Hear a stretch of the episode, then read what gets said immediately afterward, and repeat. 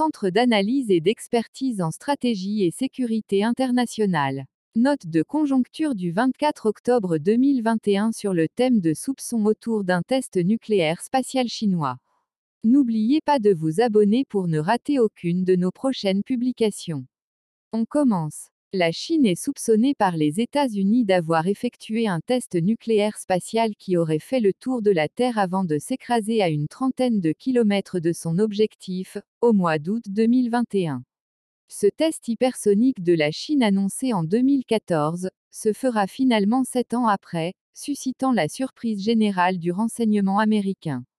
Bien évidemment, suivant le secret militaire, les autorités chinoises demandent d'avoir effectué ce test nucléaire spatial en avançant l'argument d'un test de routine avec pour but la vérification de la technologie des engins spatiaux réutilisables. En vérité, ce test révèle la volonté chinoise de renforcer et performer sa dissuasion nucléaire vis-à-vis -vis de ses potentiels adversaires. Appartenant à la famille des missiles intercontinentaux balistiques, ce test a été classé par les Américains comme relevant d'un système de bombardement orbital fractionnel peu connu, avec également pour rôle la délivrance intercontinentale d'armes nucléaires. L'avantage de ce système de bombardement est qu'il est capable de déjouer les radars d'alerte avancés américains couvrant le pôle Nord, mais également de mener une offensive par le pôle Sud, moins observé par les satellites, grâce à sa grande manœuvrabilité voire mobilité. Bien plus, sa trajectoire reste imprévisible. Ce système d'armement pourrait classer la Chine en tête de la course à la diversification et à l'amélioration des systèmes de défense.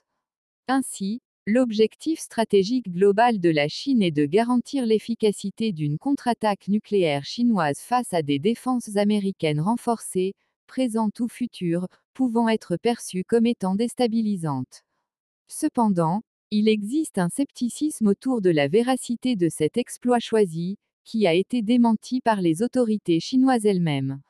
En effet, certains parlent plutôt d'un drone spatial de Boeing ou d'une petite navette spatiale classique. Ainsi, ces derniers avancent l'idée d'un statu quo dissuasif, en justifiant que les États-Unis sont depuis bien longtemps à la portée des missiles intercontinentaux balistiques chinois. De cette manière, la conception du dispositif américain semble s'orienter vers la lutte contre des menaces étatiques et non étatiques asymétriques et non de manière prioritaire contre un adversaire comme la Chine. Car, l'objectif des États-Unis serait d'harceler leurs adversaires vers un développement frénétique et démentiel de leurs dispositifs militaires avec des coûts élevés sur leurs économies. En outre, depuis le traité de 1967 interdisant les armes balistiques en orbite, les missiles balistiques intercontinentaux chinois sont entretenus à des fins dissuasives.